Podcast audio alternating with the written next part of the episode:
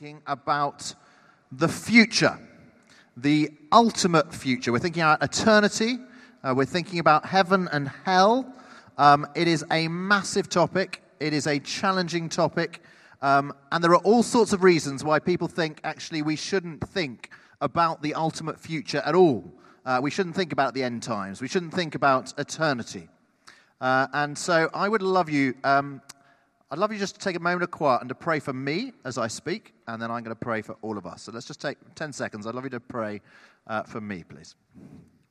And Lord God, I pray for us all now as we look at what is such a big topic, a massive topic, a controversial topic.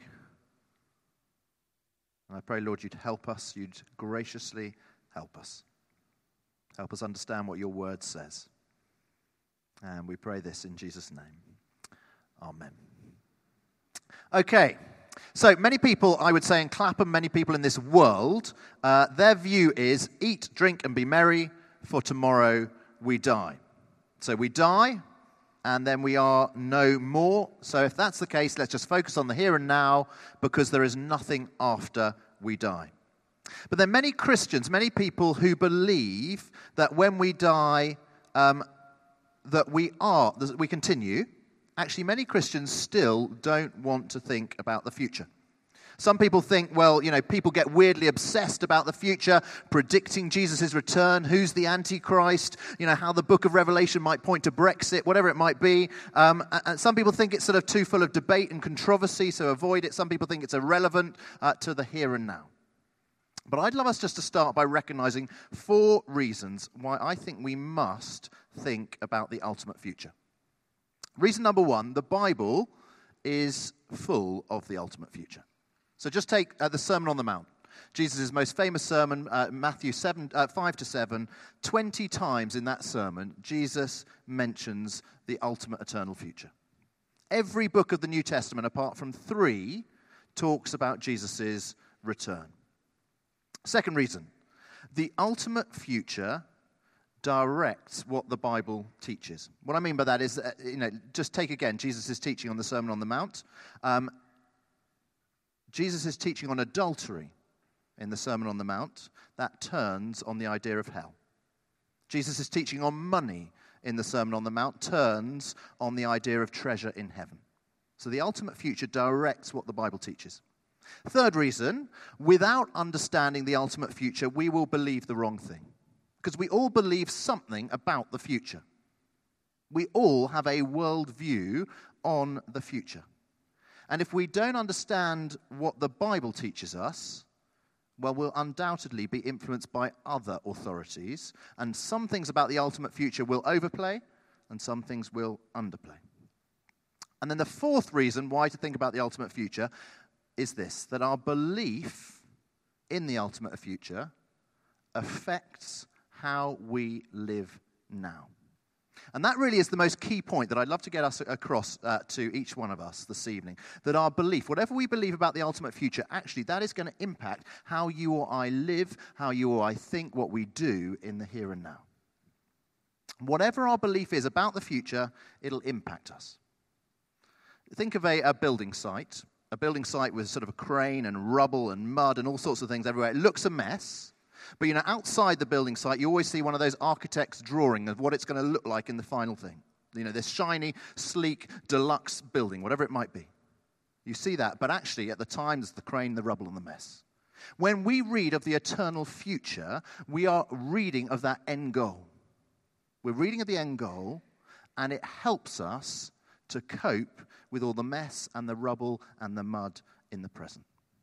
Our view of the future impacts how we live in the present. And so the reality is, actually, that if we understand correctly the eternal future, our lives now will be more in line with how God wants us to live. C.S. Lewis wrote this once. He wrote, "If you read history, you will find that the Christians who did most for the present world were precisely those who thought most of the next world. It is since Christians have largely ceased to think of the other world that they have become so ineffective in this." And so what I'd love you to do, just with your neighbour, I'd love you to just chat on that just for 2 minutes. I want you to just chat. How do your beliefs about the ultimate future, how do they impact how you live now in the present? Just 2 minutes. How do your beliefs about the ultimate future, how do they impact how you live now in the present? 2 minutes with your neighbour. Just chat on that. Go for it. Okay. I'd love you to come back together again now. So we thought there about why think about the ultimate future. We're now going to think about what. What do we actually know about the ultimate future? What do we actually know? Well, first of all, what do we not know?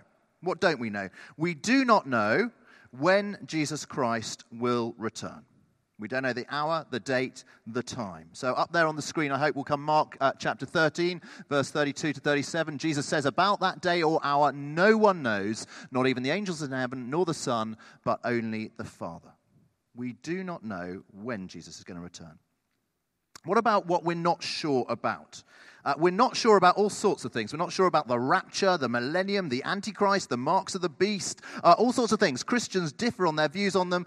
None of them, I would say, are the main focus of the Bible. What do we know?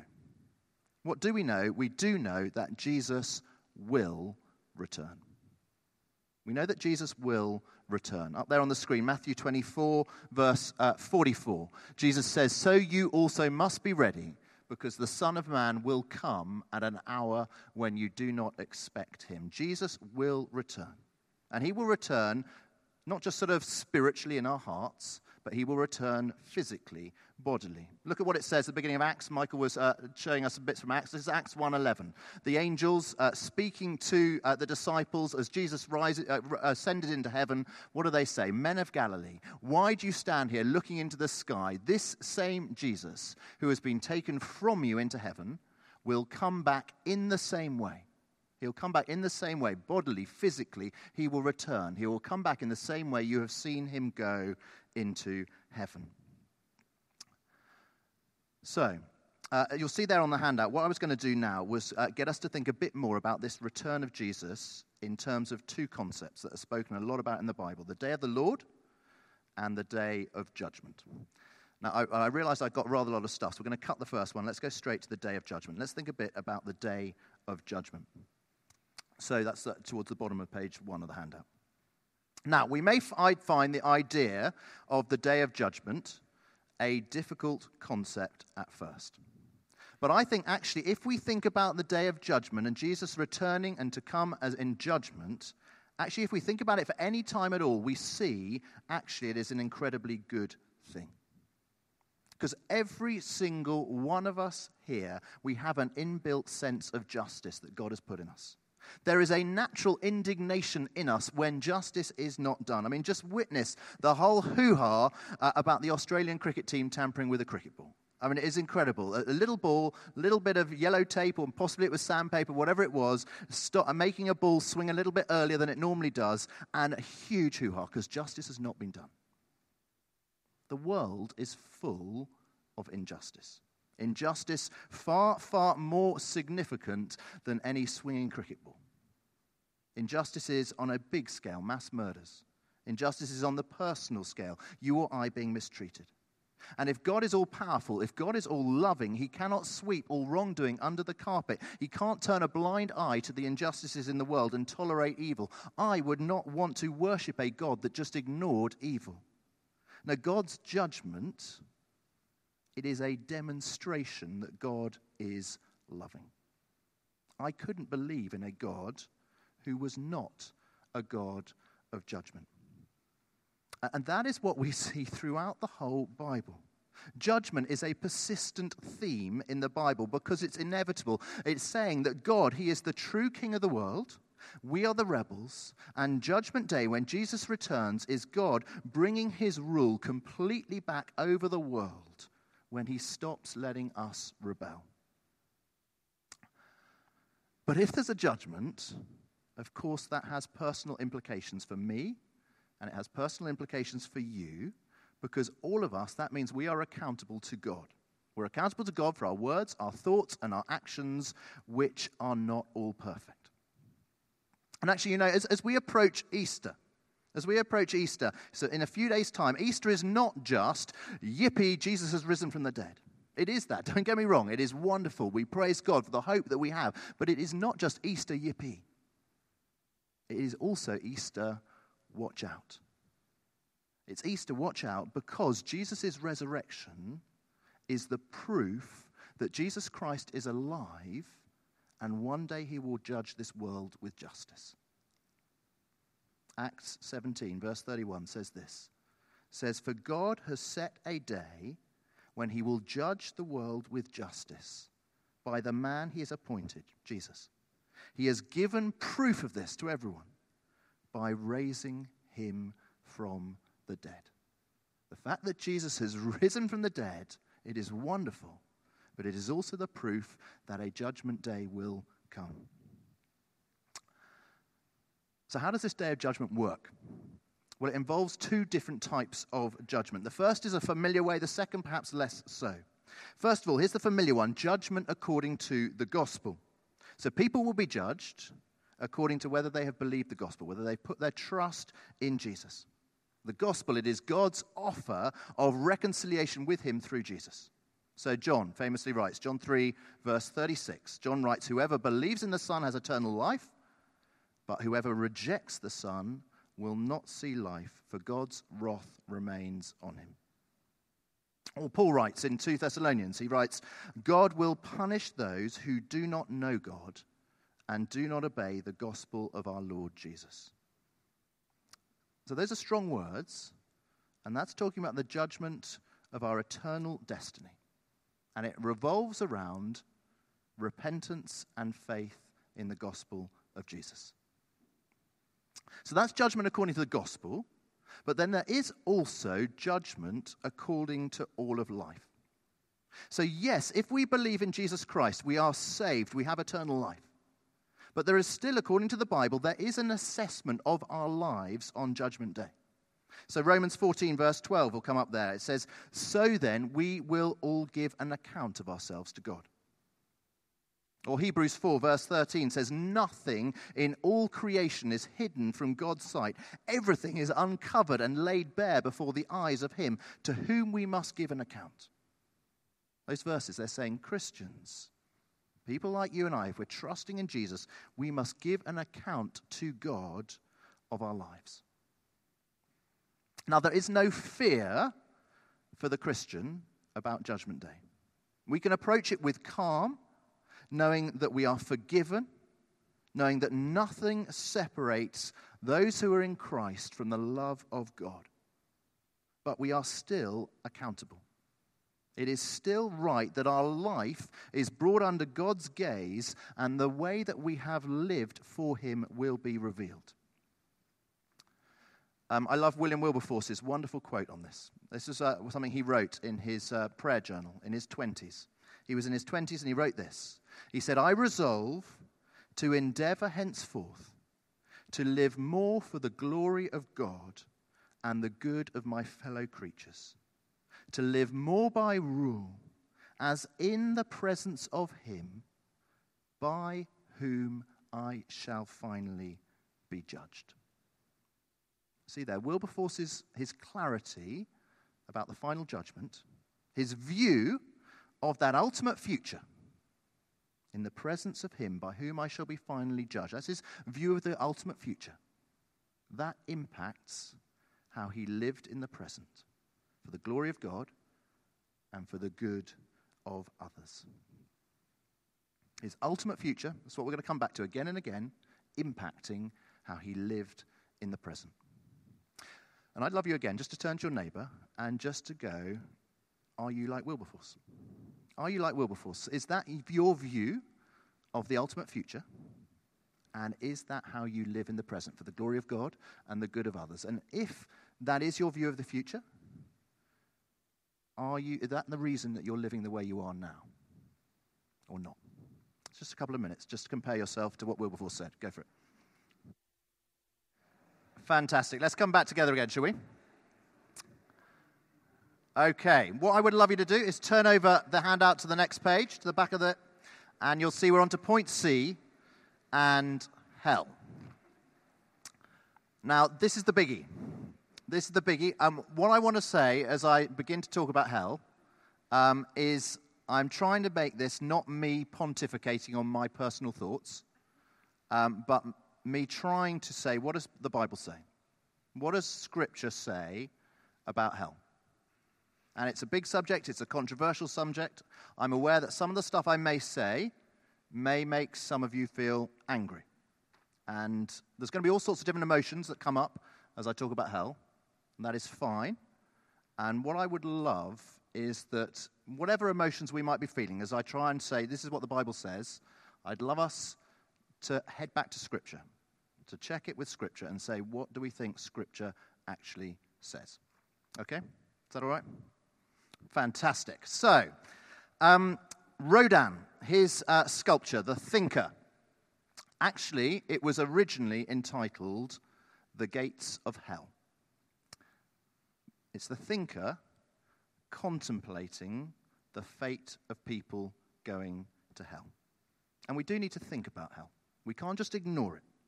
It's not a nice topic, but we've got to think about it. Jesus Christ spoke about hell more than anybody else spoke about hell in the Bible. Jesus, who is the most loving person who ever lived, and he describes hell as a place of agony and torment, where the worm doesn't die and the fire is not quenched, where it's a place of weeping and gnashing of teeth, where it's an eternal fire. So it is no side issue.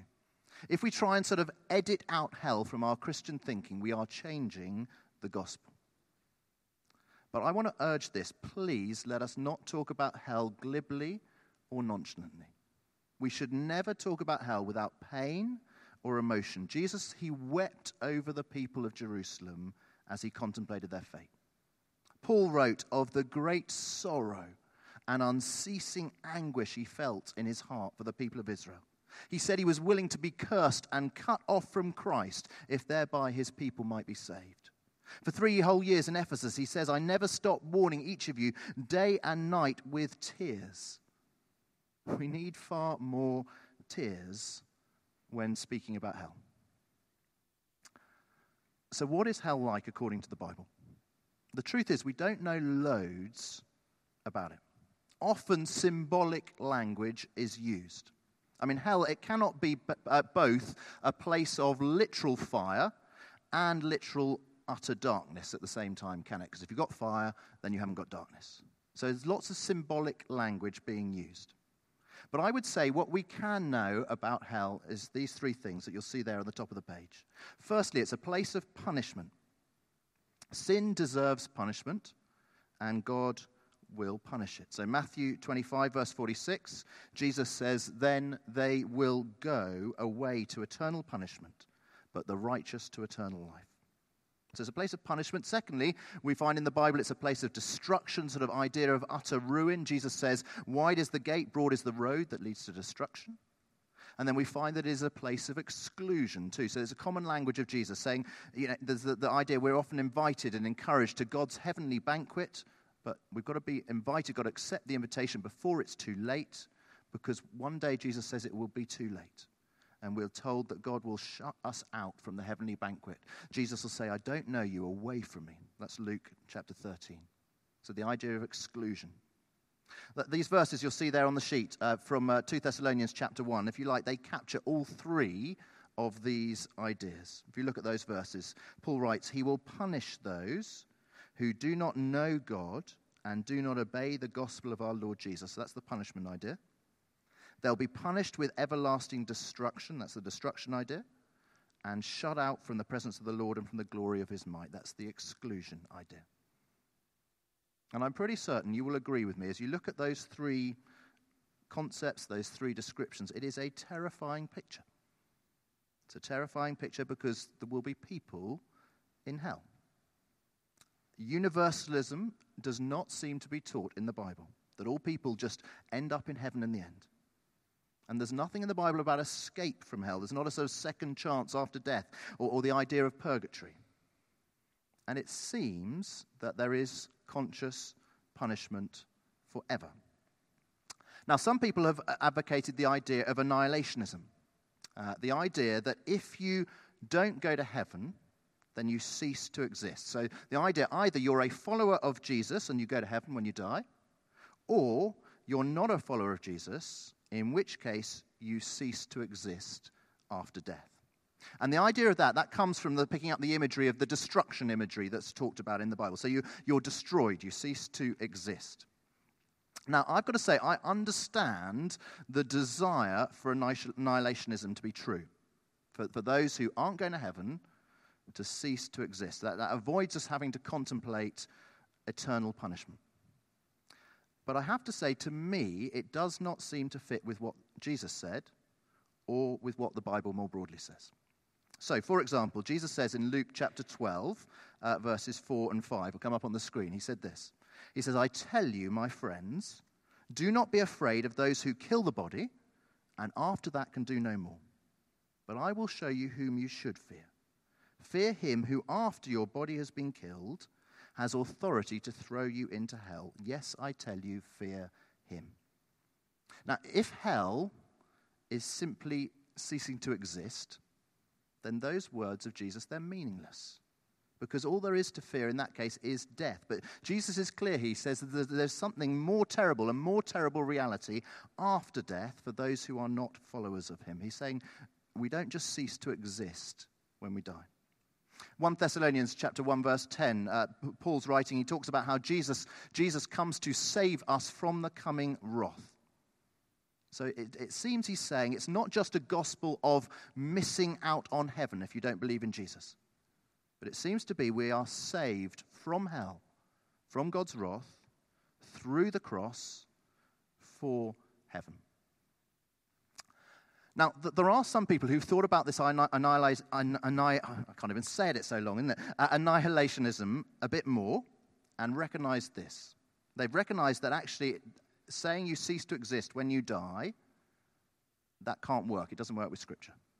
And so they recognize this, but they say, so there must be some time that is spent in hell for those who are not following Jesus because of verses like the ones we've just looked at.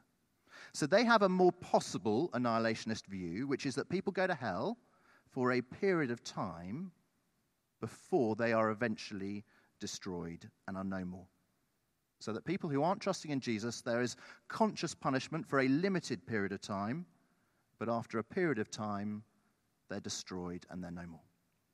Now, the most famous person to argue that is the person that's one of my greatest heroes. You've heard me talking about him before, John Stott. But I've got to say, on the basis of all the biblical evidence, I am not convinced that John Stott is right. It's about the only place I disagree with him. And my main reasons for saying that are twofold, biblically and philosophically.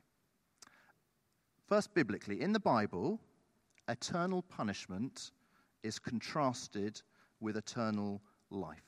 So Jesus says it in the same verse, Matthew 25, verse 46.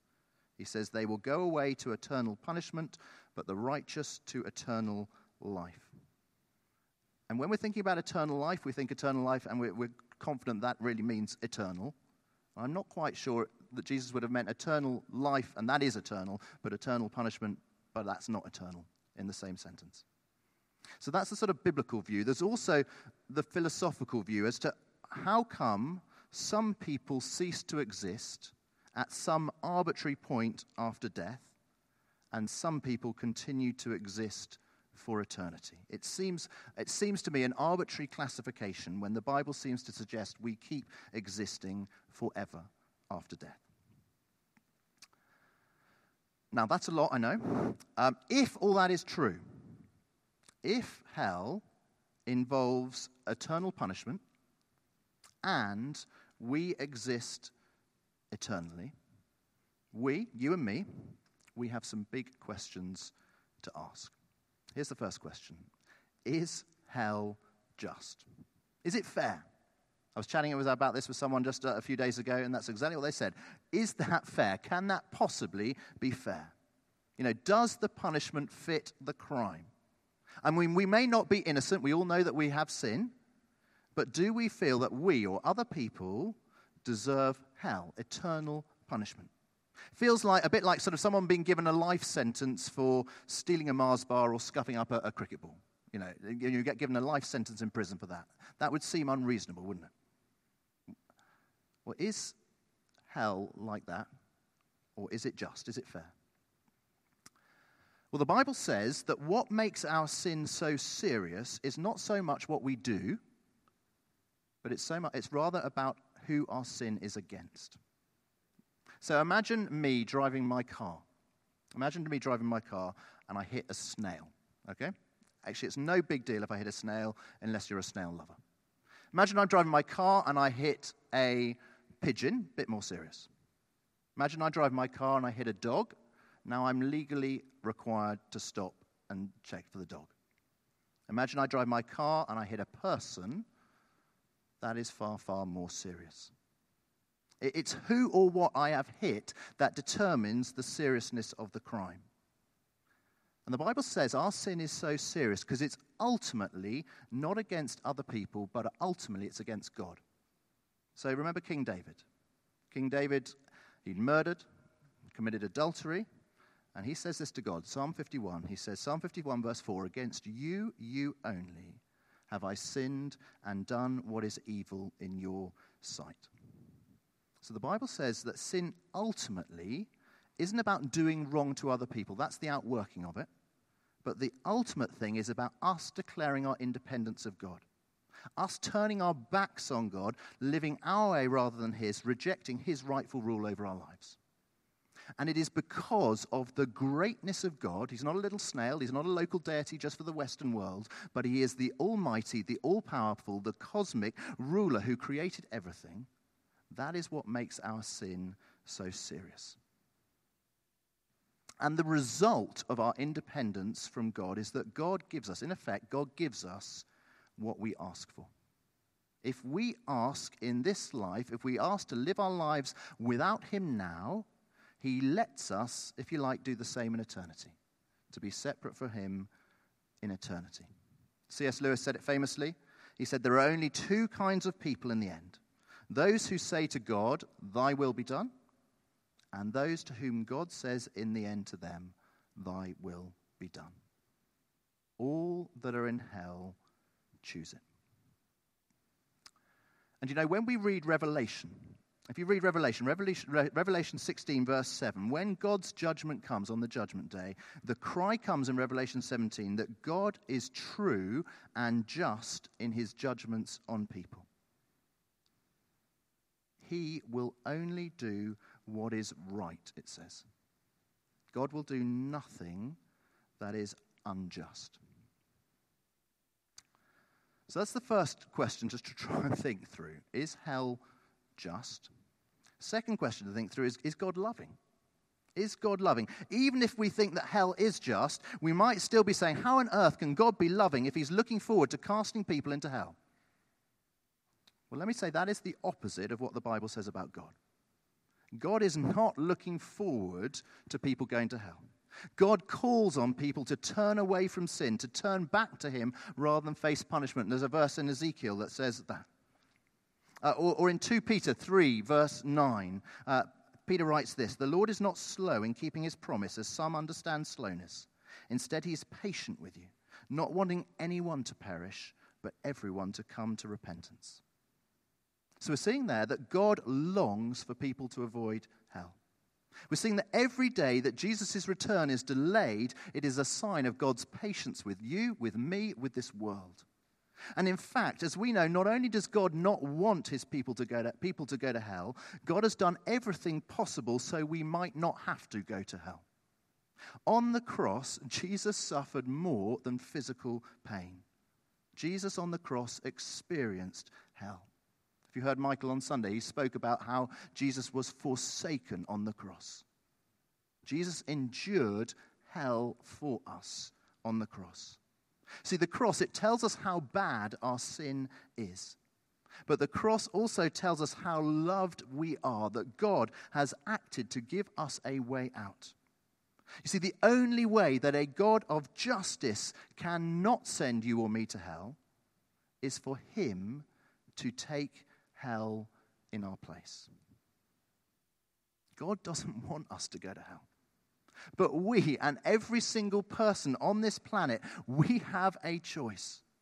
Either we pay for our sin ourselves in hell, or Jesus pays for it on our behalf on the cross. Whether he pays or we pay, someone must pay because justice must be done. And so the only way for you or I to go to hell is for you or I to trample over the cross, to disregard what God has so lovingly done for us. How does this view of the future, how does it impact us in the present? Here are three implications. Number one, believe the gospel. Believe the gospel. C.S. Lewis writes this about the day Jesus returns. He says, "It will be too late then to choose your side. There's no use saying you choose to lie down when it's become impossible to stand up. That will not be the time for choosing. It'll be the time when we discover which side we've really chosen, whether we realized it or not. Now, today, this moment is our chance to choose the right side. God is holding back to give us that chance. It will not last forever. We must take it or leave it." And so I want to say tonight, if there is anyone here and you have not yet put your trust in Jesus, if you're not yet believing in him, please, would you respond to that invitation to the eternal heavenly banquet, rather than being shut out from it. First, believe the gospel. Second, speak the gospel. We are to warn others. God is calling back people to himself through us, through Christians. That verse that's going to come up in 2 Corinthians 5, Paul says, "We implore you." He is begging people to turn to Jesus. In 1854, the criminal Charlie Peace was taken from his cell to be hanged. And before the hanging, a vicar read aloud from the prayer book, as always used to happen before a hanging. And the vicar read out these words from the prayer book: "Those who die without Christ experience hell, which is the pain of forever dying without the release with which death itself can bring." And Charlie Peace, as he was going on the way to be hung, he stopped and he turned to the vicar and he said to the vicar, "Do you actually believe what you have just been reading out?" He wanted to know how on earth the vicar could believe something like that and not be urging Charlie Peace to turn to Jesus. And then it's recorded that Charlie Peace said these words.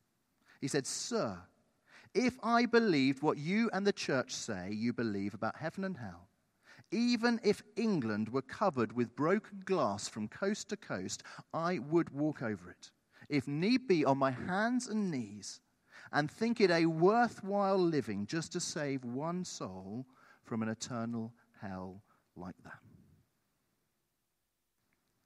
So speak the gospel. This Easter, can we implore people to turn to Jesus? Implore people to come and hear of Jesus here. Believe the gospel, speak the gospel. Thirdly, live the gospel. Live the gospel. And by that, I think I mean two things particularly. Firstly, Jesus applies the existence of hell to those who follow him by encouraging us to be radical with sin. He says, to continue to sin is to flirt with hell. And then he also talks about it in the sense of being faithful to God. He says, if you like, our fear of hell should keep us faithful to God. Polycarp, who was the leader of the church in Smyrna, 2nd century AD, he was about to be burnt in a fire if he didn't recant his faith. This is what Polycarp said.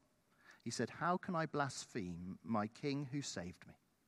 You threaten the fire that burns for an hour and is then quenched, but you know not of the fire of judgment to come and the fire of the eternal punishment. Bring what you will."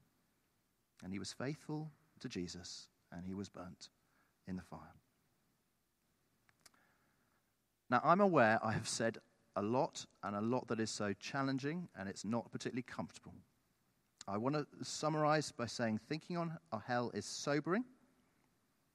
Thinking on hell, we do it with tears, but we need to. It is a reality check. It puts things in perspective, and again, its existence in the ultimate future should impact how we live now in the present. I'd love you to take 2 minutes and just your neighbour. How are you feeling? And what is the one thing that you've just heard then that you want to take away that you've heard about hell? Just 2 minutes, off you go. Okay, if I could draw us back together again for one final time. Now, I've spent more time on hell this evening, not because I like talking about hell, I don't, but because we generally think about it less. There's generally less teaching on it, so I thought it was important to this evening spend more time on it. But we're going to think now about heaven, and we don't want to be people that focus on hell the whole time, because that's not what we should be doing. We should be focusing on heaven, but we need to think about it. And you know how people often say how, like, when you've got a diamond, actually when you put it behind a black backcloth, then the diamond sparkles all the more brightly. And in a sense, that's what we need to do. We've been looking at hell, but actually when we think about heaven in the light of hell, actually the wonder, the sparkle, the amazingness of heaven shines all the more brightly. So let's now turn in the last 7-8 minutes just to think about heaven. Up on the screen are going to come three verses. First one's one of my favourite verses in the Bible, the thief on the cross. We'll be thinking about it at Good Friday at the traditional service. The thief on the cross, he puts his trust in Jesus, and Jesus says to him, today you will be with me in paradise. Most amazing words. Today you'll be with me in paradise. When Paul speaks about death and about going to heaven, he says, my desire is to depart and be with Christ, for that is better by far. Again, he says, we would rather be away from the body and at home with the Lord. And when you see those three verses, you'll see the key fact of all those things. It is about being with Christ. When we die, if we're trusting in Christ, we will go straight to be with Christ in heaven. The focus of heaven is us being with Christ. Us being with him, not separated for him, but with Christ for eternity. But here perhaps is a surprise. The focus of heaven is being with Christ, but here's the surprise. Heaven is not our final destination. In a sense, heaven is temporary. Because the Bible says we look forward to our final destination. Our final destination is the new heaven and the new earth, or sometimes called the new creation. Our ultimate hope is not removal from this world to another existence in heaven, but it is to the recreation of this world, to the new heaven and the new earth. So Revelation 21, right at the end of the Bible, verses 1-5, speaks of the final destination. Let me just read a bit of it so you can see it. He writes, Then I saw a new heaven and a new earth, for the first heaven and the first earth had passed away. There was no longer any sea. I saw the holy city, the new Jerusalem, coming down out of heaven from God, prepared as a bride beautifully dressed for her husband. And I heard a loud voice from the throne saying, Look, God's dwelling place is now among the people, and he will dwell with them. They will be his people, and God himself will be with them and be their God.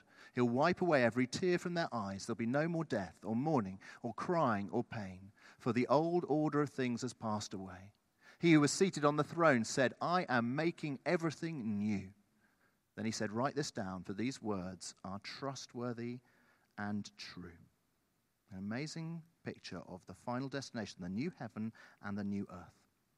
And here's just a note, here's the difference between the new heaven and the new earth and heaven.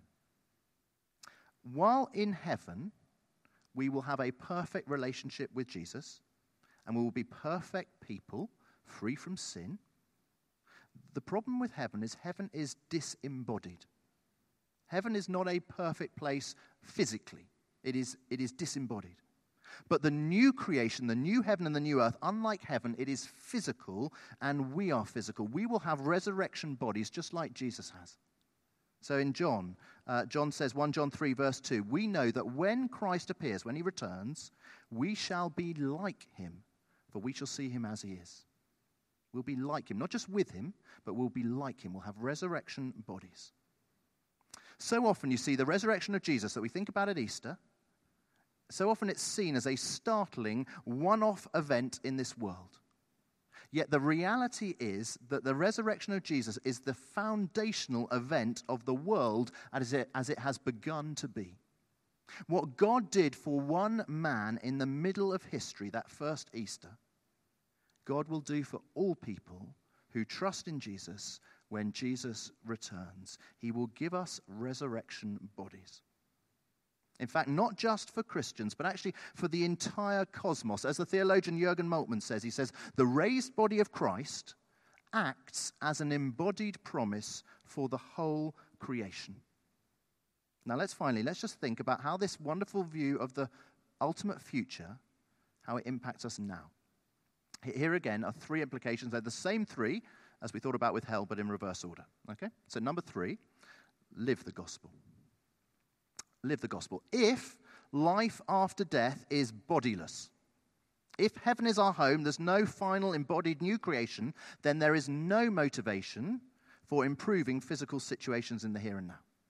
So if we see a homeless person, should we just share the good news about Jesus dying on the cross for their sins with them because their soul being right with God is all that matters? Or should we be concerned about them physically too and be involved in things like robes or the ace of clubs because we're interested in their physical stuff too? If the resurrection of the body in the new creation is true, we should be interested in the physical and emotional well-being of people now, just as we should be interested in their spiritual well-being.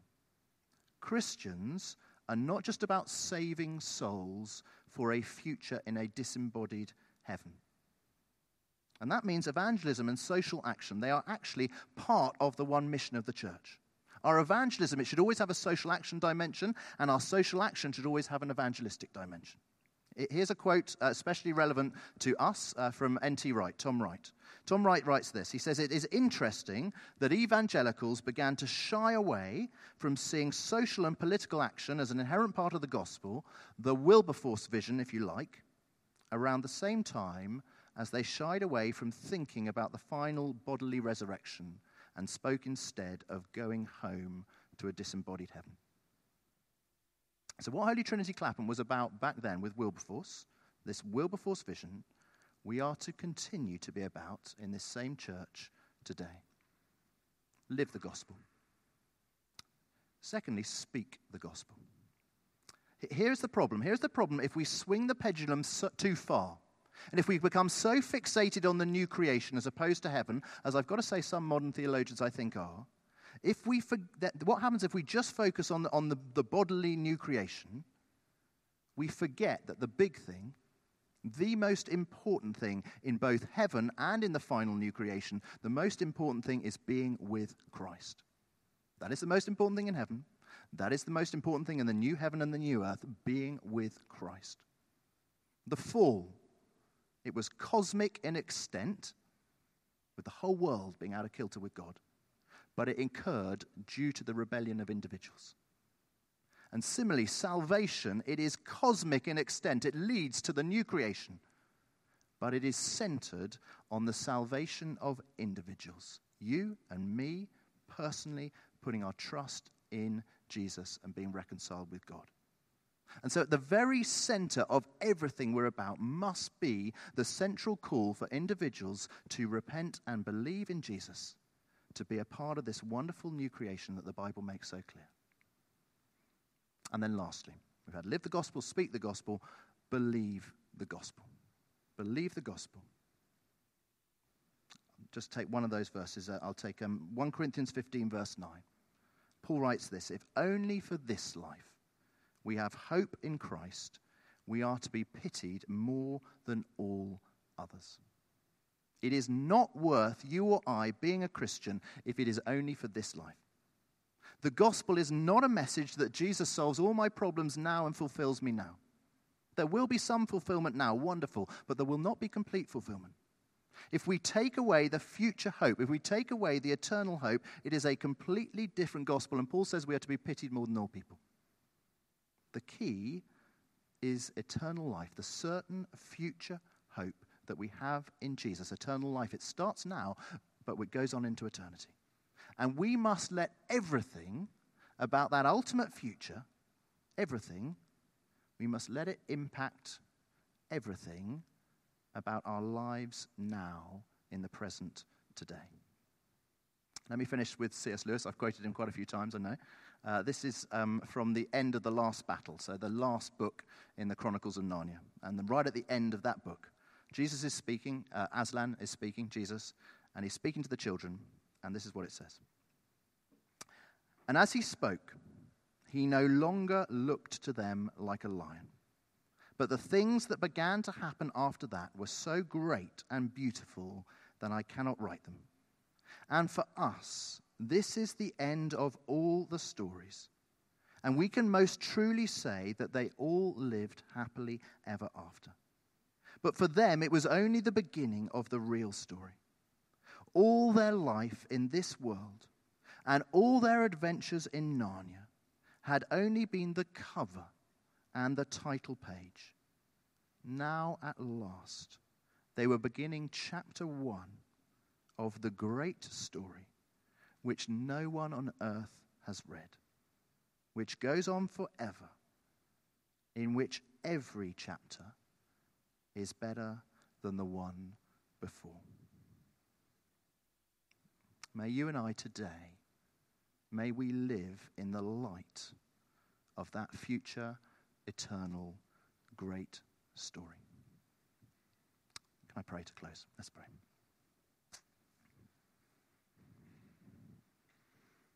John 3:16, for God so loved the world that he gave his one and only Son, that whoever believes in him shall not perish, but have eternal life. And Lord God, we praise you this day for the gospel, that it is good news. We thank you for the wonder of eternal life. We acknowledge how, as we've thought about hell, it challenges us, it shakes us up. The thought of people perishing. And we pray, Lord, that we might be people who live in the light of the ultimate future. Lord, help us be people who believe the gospel, who speak the gospel, and who live the gospel.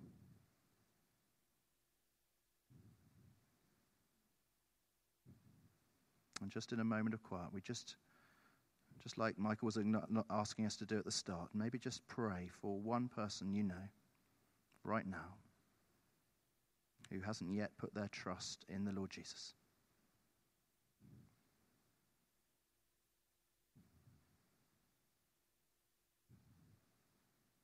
And Lord Jesus, we implore you to work in those people's lives.